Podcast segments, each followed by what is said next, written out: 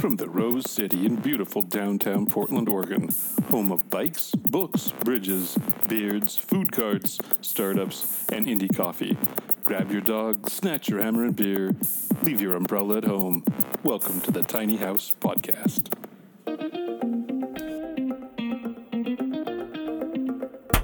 It's a Tiny House Podcast. I'm Perry. This is Michelle. And this is Mark. Why are you looking so disappointed? I was going to start to do this, oh. but I didn't think that would be picked up. Yeah, and- probably not. eh, whatever. Sorry, listeners.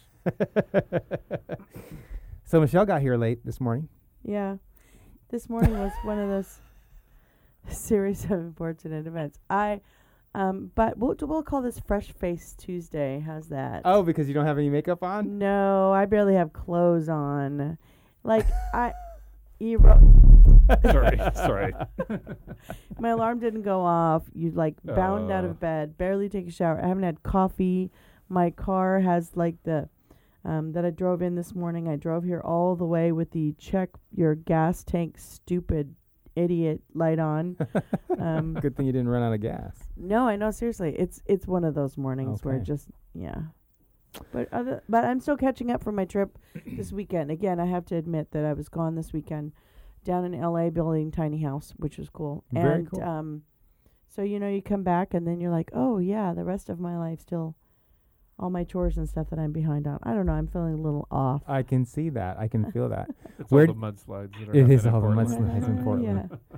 Where did you stay in LA? I stayed at an Airbnb condo, Oh. um, which was right down there by Wilshire, adjacent to the La Brea Tar Pits. Oh wow. Did you see any homeless people around the tar pits? I did actually. We saw a few actually. Because that's where they hang. Well, it's warm over there. No, I know. actually, actually, just- there was there was a lot of commentary about um, homeless people in LA in general. As a matter of fact, I was interviewed for a uh, radio uh, for a radio show that's coming up in LA. They're putting together a radio show about tiny houses and how they can help the home. Well, tiny houses in general, Huh. um, but more specifically, how they can help the homeless. So.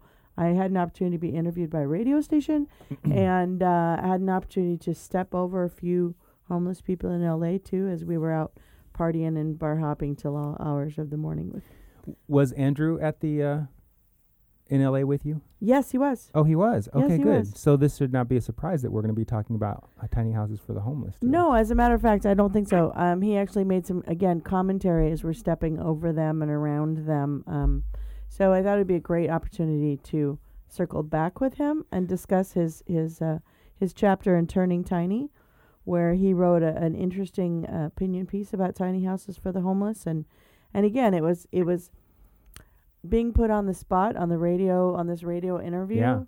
They're like, so you know, everybody thinks a tiny house for the homeless is a really great idea. What do you think? And I was like, it's a complex issue. I, don't, don't know that I did the, the subject matter justice on that impromptu interview, and I really feel like I wanna I wanna dive into it a little bit more. Well, good. So this this transition was so smooth, we did not even know it happened. Andrew, welcome to the show. Hey, thank you. Yeah. So I'm going to ask you the same thing that the radio person asked Michelle. Everyone says that the ho- tiny house tiny houses are great for the homeless people. What do you think? I think it's a complex.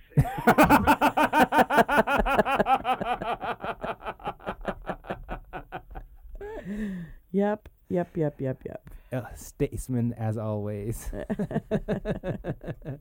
so what's this what's this opinion that uh, Michelle's talking about that you was it he wrote it in Turning Tiny? yeah, yeah. His chapter in Turning Tiny Yeah. about you. yeah, I actually wrote a, um, a long chapter about how I, uh, if chosen as the tiny house slash homeless liaison, uh, that I would actually build a wall around myself so that no no homeless people could enter into my personal space. Hey, speaking of building a wall, did you guys see I have my 84 I lumber do T-shirt on that. today? I do see that. Do you, did you see the commercial? It was awesome. Perry didn't watch the Super Bowl. Perry didn't probably. watch oh no, the I don't Super watch Bowl- Super Bowl. And you didn't see the 84 lumber commercial that was okay. Sure did not. I saw it. It was, you know, it, I, don't- it was touching. They're coming up if they're on su- if they can afford a Super Bowl ad. The They're- first, the first ad they had actually got turned down. Why? It was too political. What which direction did it go, was it going? pro immigration, Oh, interesting. which is still what they did, but they, they toned it down slightly. Huh. Interestingly enough, there was an interview with the uh, their CFO or something um, that came up after that because their website crashed and everything because everybody went to comment on the on their on their commercial, and she said it wasn't about immigration at all, what? and she's actually very much a Trump, Trump supporter, and uh, wasn't about immigration not one little bit. What's her name? I do not recall. Because her name's Alternata Facta. From Lithuania. Yes. yes. what was the what? eh, Let's spend a little bit of time on this. What was the the commercial? What was in the commercial? If It was it was a very well shot in film, um, showing a woman getting ready to leave her village, picking up her child, and hitting the hitting the streets and heading north. We would assume. Correct. Yeah. So there a was village it was in a- Mexico. Correct. It was a, it was a. Mexican. Yeah, the implication was that it was a Mexican woman taking her four or five year old daughter to America, and all the the rivers they crossed, and the and the shady characters they encountered, and they finally come up to the border. Excuse me. They finally come up to the border, and there's a very, very, very large wall. And of course, they're disappointed. You know, they've they've come all this way, and they meet this big wall. And then they they hear something around the corner, and they walk around the corner, and there's a very, very large gate, a very big sort of door, and they push open the door, and they come into um, presume again presumably America. They push open the door, come in America, and driving off is a guy in a pickup truck with all of his construction gear and leftover lumber and stuff in the back of his truck. Kind of a good old boy American guy driving away. And uh, the commercial, eh, the the tagline, then it's just a one line. It's something like, um, Andrew. I actually I don't think Andrew watched it either. Um, it's something like, for those of you that really want, you know, for those of you that are really, uh, what is the tagline? I'll have to look it up I now. don't remember. I just remember, you know, for the rest of the story, go to someplace online. Right. So interesting that she said that wasn't about immigration. Right. And then she came out in a full length interview and said that she viewed walls as more of a security. She felt secure and uh, the the door was about welcoming, not about, you know. It, it was weird that she Anyways, That's weird. So, um, Andrew, why would you why would you build a wall? That's very near, very a very good transition, Michelle. Why would you build a wall around your tiny house to keep out the homeless people? homeless people are very dirty and rude, and that's not how I see my life. what was your what was what was the tenor of your um piece in Turning Tiny? Did it say basically what you just said? Yeah, it said that. Um, it said that I dislike all people, unlike myself. So you are running for office, I see. I see that Andrew has No, this. I, I, so here's the thing. So, uh, you know, I've been involved in the tiny house movement, which I no longer even call it that. I refer to it as the modern tiny house movement because uh, we've yet to see it really go anywhere. So uh, I refuse to call it a movement because movement indicates that you're coming from somewhere and going to another place. And so far, we've done this excellent tiny house stand-in place. So um, I, I now refer to it as the modern tiny house stand-in place. and uh, so, you know, as a, a member of that community um, for a number of years, I tend to look at tiny houses not as, you know, this entity or this oddity or this fascination or anything like that. I've kind of moved on in my life to looking at tiny houses as being uh, being alternative housing answers to problems. Um, the number one problem I see them answering is unaffordable, unattractive, subsidized housing. Now, where do I see that fitting in with the homeless population? The homeless population did not become homeless simply because they couldn't afford a pretty house. That's not the issue. You have to get back to what the problem actually is if you're going to come up with a viable solution. So when you analyze the homeless situation in America, you don't just come up with this notion that, oh, they're homeless because they don't have a house. that oftentimes is just a symptom of a greater illness. And whether that be, um, you know, a returning veteran or chemical dependency or unemployment or mental instability or any number of things, you have to first understand the problem in order to come to a viable solution. So, do I think that tiny houses could be some part of the answer? Well, sure, I do. I think they could definitely be part of the answer. But I don't think they're the full answer. That's like saying, you know, your four year old or five year old can't color in the lines. Well, clearly the problem must be that the crayon doesn't want to stay within the line. so let's give the child a new crayon. Not the problem. You have to get to the root of the problem. And I think that is where America falls shy of the mark. We're always looking for a band aid solution instead of actually performing surgery. So, throwing a tiny house at a homeless person and saying, Here, find dignity, find a house. I just don't think that's the response. I think that's like, you know, that's like just taking a pile of gooey snot and throwing it against the wall and seeing if the boogers stick. No, that's a well, well, well uh, put position, well put frame. Um, so I'm curious what you, uh, you know, it's it's interesting because Mark, if I may say this, has very similar perspective on this issue. Thanks for throwing me under the bus. Long ago, when we were uh, in the early stages of of the podcast, the Tiny House podcast as movement now standing where it is, um, it Mark was concerned that um, the city here in Portland was going to go in that direction of trying to create a homeless solution via tiny houses, um, and we even had a we actually had uh, dig, not Dignity Village. What was that place called in Olympia?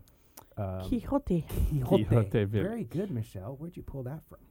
Um, yeah, Quixote Village, uh, where where they have a, f- you could say demonstrated success at housing the homeless, but even there, you're exactly right, Andrew. The the the people there, as Mark had said back then, they still have their problems. They just now have the home to have their problems in. and they have somebody there to help manage Right. the community as well and Right. kind of help them that understands the transition. Like Andrew said, they're not just throwing a throwing a tiny house at them, going, "You, you, you're success, American success." Thank right, you. right. Yeah, well, let me just go on record as saying I've always thought Mark was the smart one of the bunch. so, um, That's fine And- as and- long as I get the saying moniker that, I- pretty I, think one. that's the issue too. Is, is I'm a data I'm a data driven guy. Um, now, I say that kind of laughing to myself because I actually, you know, I, Tiny Revolution is a fairly popular site, I suppose, has been for a number of years. I've never looked at my Google Analytics, so I have no idea if it truly is popular or if it's just something I tell myself to validate the amount of time I spend on it.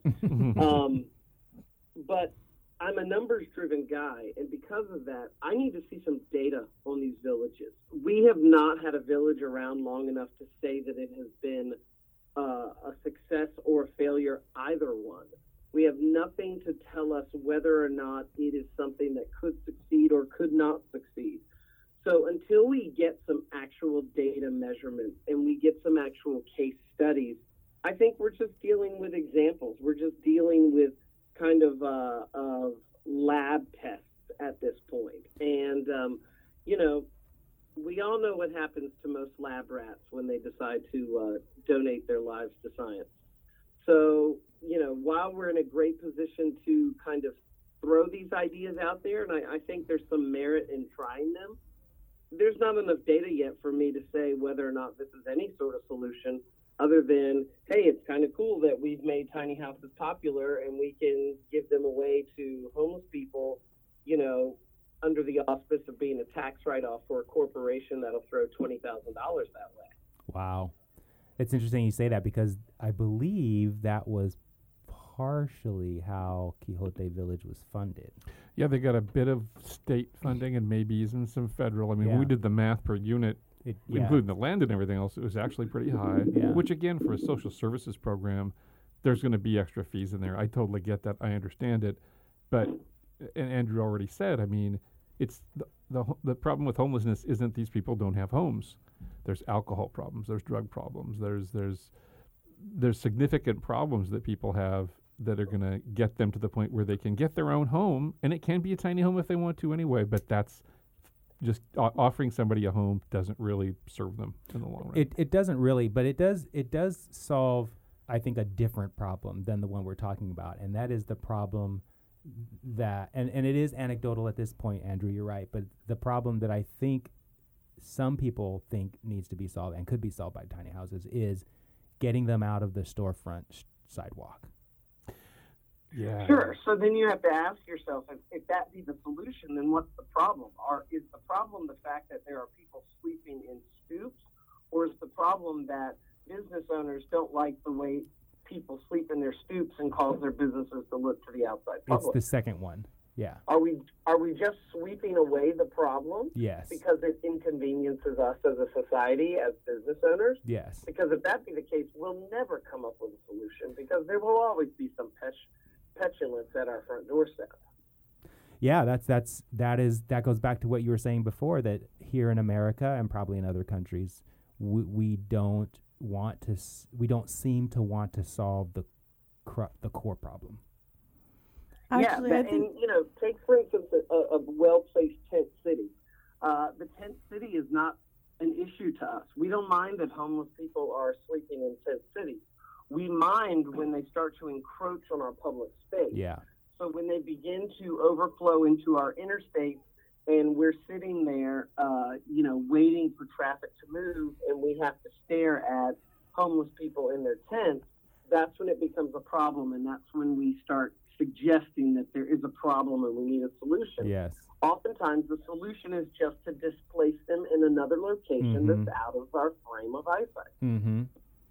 I do have a little bit of experience after having worked for a uh, for a nonprofit for a number of years that was that provided um, housing for the homeless and disadvantaged. And I do remember some of the statistics back then, and this was you know ten years ago, but but I can't imagine they have definitely changed much. And when you take the cross section of homeless people, I think I disagree with you, Perry, from one perspective, in that um, we don't seem to quote unquote want to solve the problem. I think the problem is we can't agree on what the problem is. That's that's yeah. right. that- I think we that's can't. part of And so, again, we started out we started out by saying this is a complex issue. Um, our homeless population, no matter where you go, is a, is divided between mentally ill. Mhm. Um, it's divided between the anti-establishmentarianists. I don't Mhm. want to pay bills. Mhm. I want to live in a tent. I don't want to work. Mhm. Um, but the actual able-bodied people who want to work, who are on the streets, these people that we seem to to laud as a give them a house, they will succeed, is a very very small percentage. Um, again, the mental ill and the addicted are by far the biggest Mhm. percentage of the homeless 50 60 70 80 percent i think i mean it was a huge number um, that contributed to the housing you know crisis So I think I think Andrew's right though that the the and I hear what you're saying about us not wanting to agree on the problem, but I think the reason why we don't agree on the problem is because the the real problem underneath all of the uh, red herrings is too painful to look at and address. So let me ask Andrew. Andrew, what do you think the problem actually is? Well, I think the problem is, quite frankly, I think the largest problem I see is that anytime we come close to identifying the problem, it hits too close at home. And so we tend to ignore it. It makes it more comfortable for us to ignore. The problem is we have drug addiction in America. We have alcohol abuse in America. We have domestic violence in America. We have home. Uh, we have uh, veterans that are not treated fairly for the time they committed to the security of America. We have an unemployment issue in America. We have a capitalist issue in America. Because of all of these things, it makes us seem less than Norman Rockwellian, if you will. And we can't come, we can't get ourselves to admit that we are not a perfect people. The moment we admit that we are not a perfect people is the moment we can start getting to the root of some of these issues and stop throwing the dog a proverbial bone. So so the problem sounds like to me that you're describing is basically denial. Oh, absolutely. I think that the problem is almost 100% denial of the issues at hand. Yeah. So I okay. mean, you look at if you look at this past election, you know, in terms of the debates and that sort of stuff, we saw some very complex two steps and dances around what real issues were facing America. You know, it's so much easier to just ignore what's punching you in the face than it is to acknowledge it and either fight back or run for the hills. Yeah, I mean it, and in some ways it's interesting because the tiny house standing where we are, I think that's how you put it.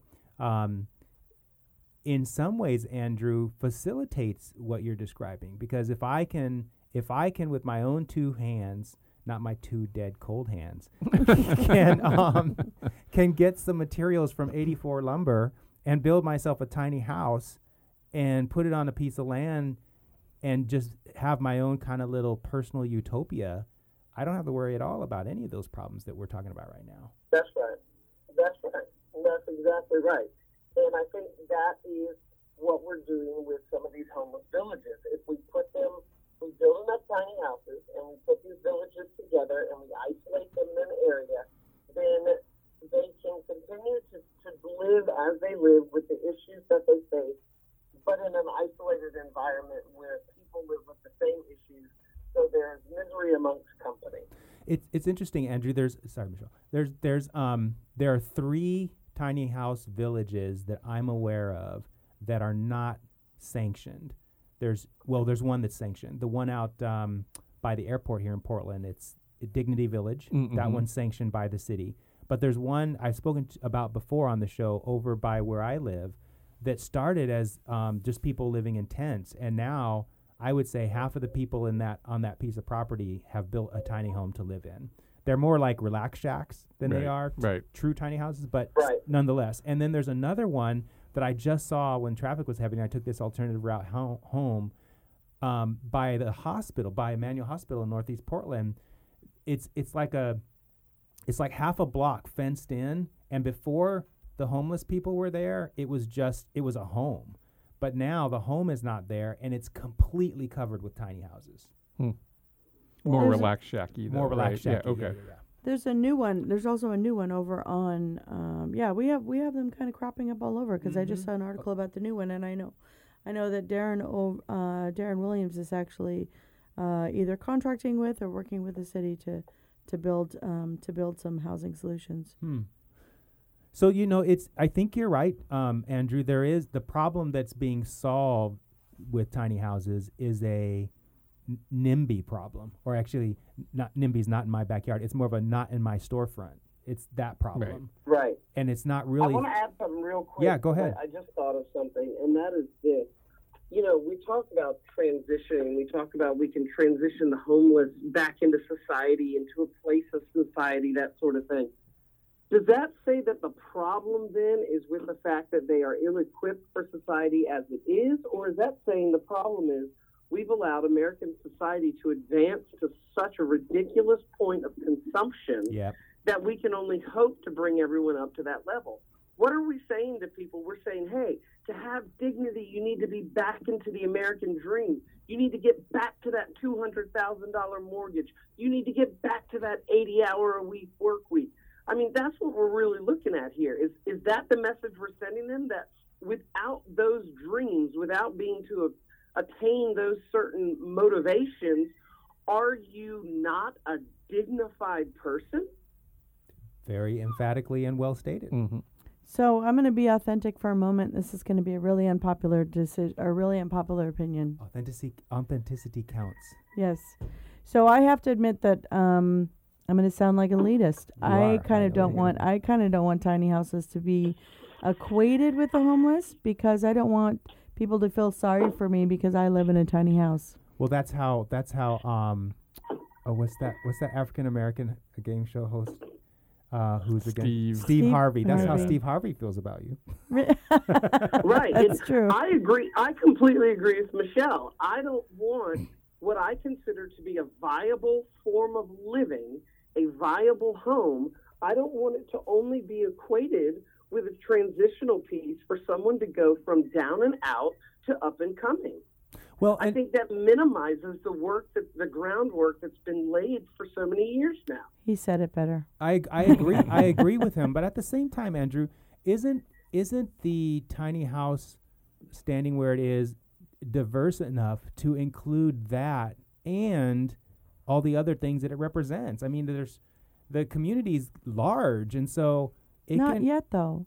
But but is it going to be? And I'm not advocating for anything. I'm just arguing. Right, I know. Okay, but can it can it absorb this application I without being tarnished? Yeah, And that's, I think, the it biggest can challenge. Absorb, but that's the thing. It can absorb. It doesn't have to be set aside and create a new precedent. It can absorb. You can say, hey, you know, tiny houses have the option to be more affordable housing for those who are looking for that solution in their life. They shouldn't be thrust at people saying, hey, this is how you can end your drug abuse. Oh right, Live in a tiny house. right.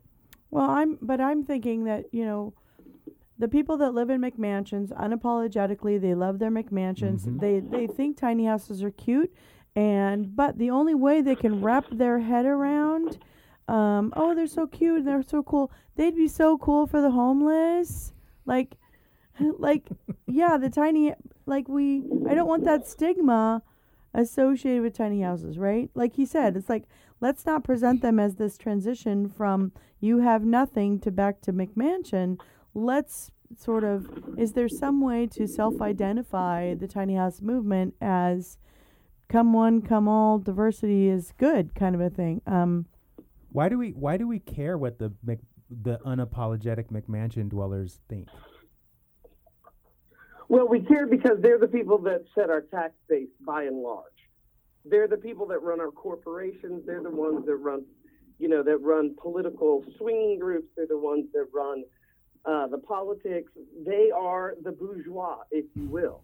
So, because of that, we either have to figure out how to overthrow them or we have to do what some tiny house pioneers have done uh, recently with the IRC and stuff, and we have to fight them at their own game.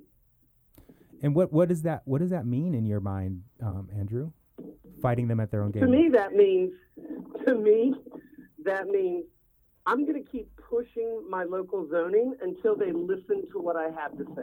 And I'm going to keep pushing to live legally in a tiny house until we reach that point where they are truly legal. Mhm. And in the meantime, I'm going to do my best to keep advocating for alternative housing in whatever form that is. Right on. Do you get do you uh, do you have the opportunity to interact with members of the bourgeoisie? Members of the what? The bourgeoisie. Oh gosh, yeah, man. I live in the rural, you know, I live in the deep south. I mean, we have, you know, the the good old boy system is in full effect down here. So, you know, for I don't get to deal with, you know, uh, Washington D.C. type bourgeoisie or, you know, Manhattan bourgeoisie, but the good old boy network bourgeoisie. You bet I did. And how do they how do they respond to what you're doing? Well, you know, it's an interesting thing because I think a lot of people would think that the good old boy system looks at it like, oh, you know, you're not going to have that piece of junk next to my whatever. You know, I've worked too hard Next for to my that sort of thing. There's actually a high level of tolerance and embracing because it reminds them of the house they grew up in, Yeah. or it reminds them of their grandmama's house, or something like that. Hmm. They're not. My encounter with that particular class is that they're no not so far removed from when they didn't have it all that they no longer want to recognize people who choose to live a, a, different way. Hmm. They're okay with you living a different way. You're talking about people who will build a half million dollar house and not care one bit that there's a single wide next to it because it's about their house. It's about them showcasing what they have done, Mm-hmm. not needing everyone else to look like them. Mm-hmm. I would actually Perry kind of stole my question, but I'm going to take a little bit further. So describe your. Um, so we were talking about advocacy, um, and that includes government and municipalities. Can you describe your um, your process, your conversations, your local municipalities um, either embracing or rejecting the movement at large? Yeah, you know, it started back in 2010 when we first moved to Eastern Carolina with a tiny house. Um, and it was it was a, a re-education of sorts. I mean, every conversation we had with a zoning person or an inspector, we were educating them. We were teaching them things that they had not thought about before, trying to put things in their vernacular. And it's continued since then. Every chance we have to meet, I spoke with the lieutenant governor of North Carolina about four or five months ago at a meeting we were both at and talked his ear off about tiny houses and and uh, I'm constantly sending his uh, director of events emails of, of links and things that I find interesting. The most recent one uh, was on NPR.org about two days ago. Vocational school, high schools in West Virginia who are building 500 square foot houses for flood displacement victims as opposed to having to use FEMA trailers. Hmm.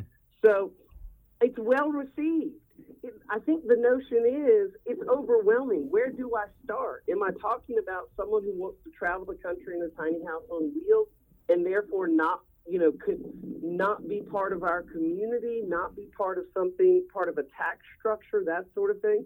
Or are we talking about someone who just wants a different sort of house? And if it's someone who wants a different sort of house, tell me how we can make that happen. Tell me how we can fit that into the parameters which often come down to uh, first responders, emergency systems, mm-hmm. safety, that sort of thing. Less really in the, what I have found in my experiences, it's less about the tax dollars and more about protecting our butts from being sued. Interesting. S- sued by uh, by whom for what? Uh, you know, local politicians, commissioners, things like that, being sued or cities being sued because a tiny house or house burns up and or a tiny house gets settled, you know, starts to blaze up and it affects the house next door to them and they get the city then gets sued because they allowed a house that perhaps doesn't fall well within the code mm. to be a, a, certified, you know, residence uh, residence of a, of, of a citizen. I see. Interesting. Do you ever um, get tired of saying the same old thing to different people? Yeah, in fact, I'm done with this interview. um, That's okay, because you know I got a great subject seg- God segue. me with the ability to just talk about something till I beat the dead horse dead even more. Um, I don't. First of all, I don't ever get tired of hearing myself talk, and I think that's a good thing. Um, Secondly, I don't get tired of hearing myself express my own opinion. In fact, I love listening to myself talk about my own opinion. Um, and thirdly, if you will, I probably should be a funeral director, and I'll tell you why. Because if you will sit still long enough, I'll talk to you about anything. so I don't mind as long as that audience invites me to speak. I kind of look at it as like, that's their fault. They shouldn't ask me at talk. Awesome. Well, speaking of advocacy and speaking of your local community, um, we have you have an event coming up pretty soon, and I was wondering um, how has that? Uh, you have an event coming up. You want to talk about it, and how has that affected your local municipality's acceptance of or fear of tiny houses? Yeah, so uh, I am the host of the 2017 Tiny House Unity Street Festival. Um, that's a mouthful, but it, it, means a lot to me. Uh, we're hosting that here in Pink Hill, North Carolina, which is in eastern North Carolina. It's a very small town, uh, so it'll be interesting to see how, how all that goes down. But, you know, unlike other festivals, I'm actually staying true to the whole tiny mantra. I haven't invited anyone There'll be no houses there. Uh, it's just going to be the tiniest, tiny festival ever. Um, I'm actually just going to carry around a pinwheel and walk through the streets as the wind blows through it. That's about the level of celebration. Um, no, it is. Uh, it's going to be really an outstanding event. I think um, first of its kind in North Carolina. Um, We have right now 13 professionally built tiny houses that'll be available for tour. We have 16 speakers, uh, some more nationally known than others, but all nationally recognized. Uh, we're going to have uh, 12 vendors on hand. We'll have six food trucks. Uh, Nice. It's just going to be a large celebration.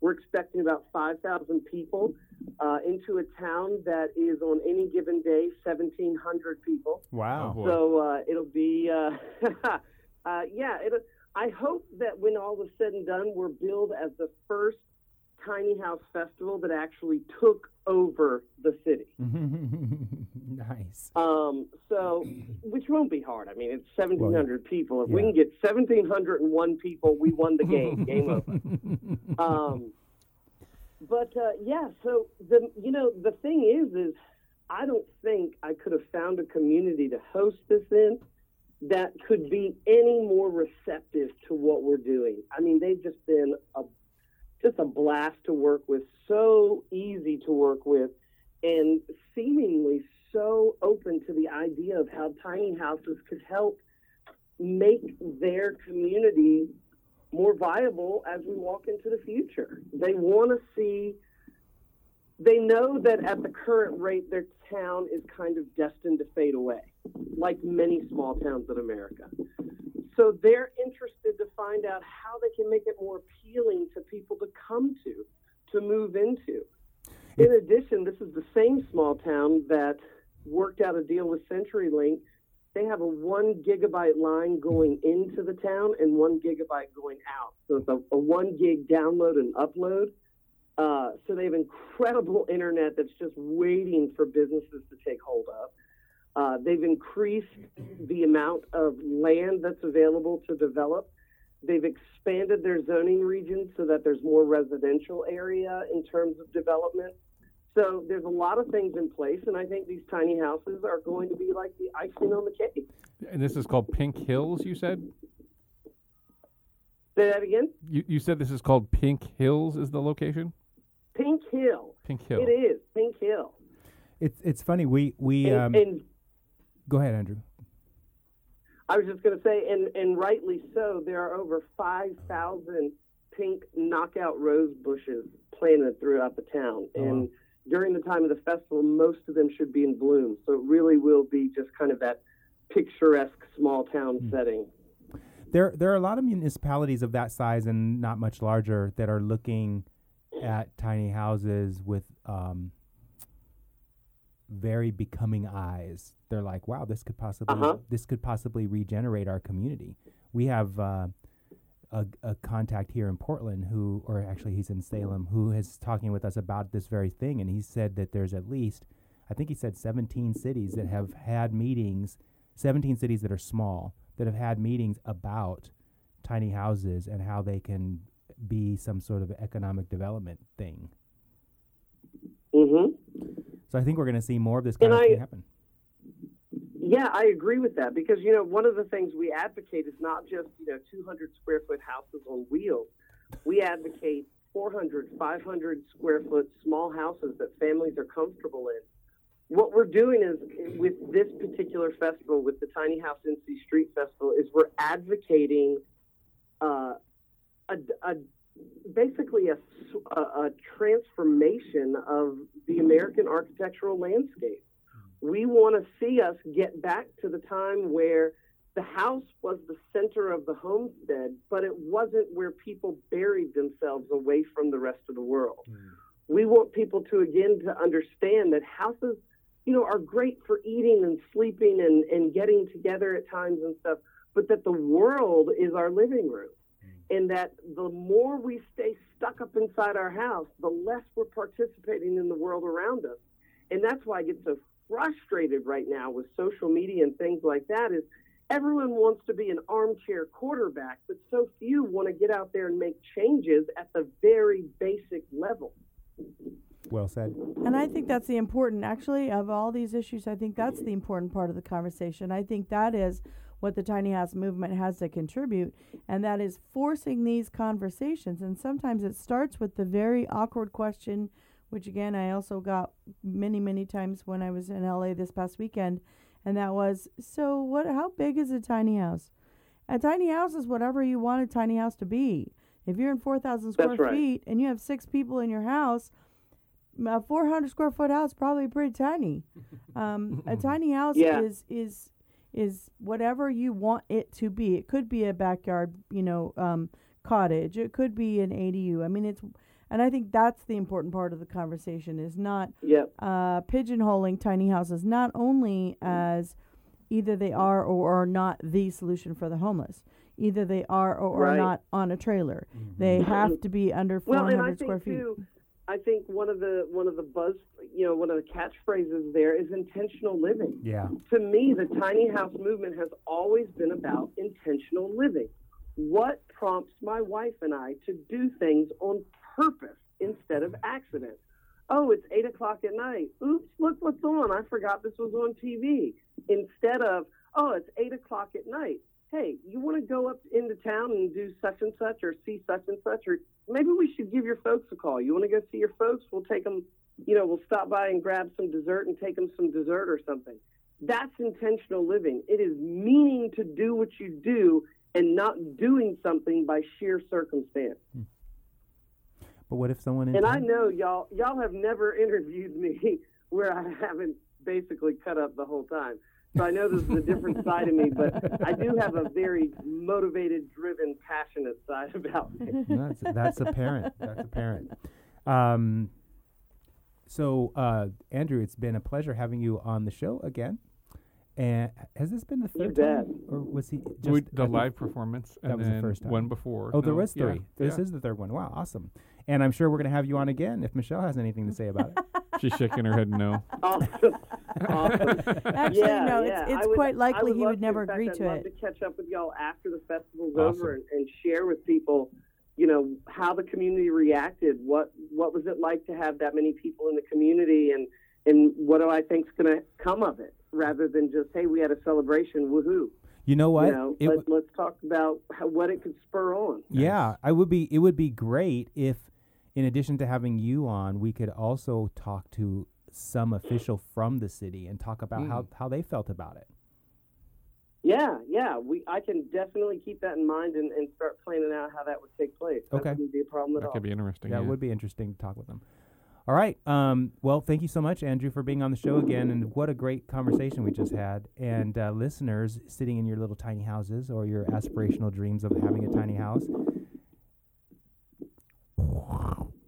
What's that? I, I don't know. It I must think, be. It must be Andrew. I think he's I wrestling think he's blowing his muskrats nose. I bet he's blowing, his nose.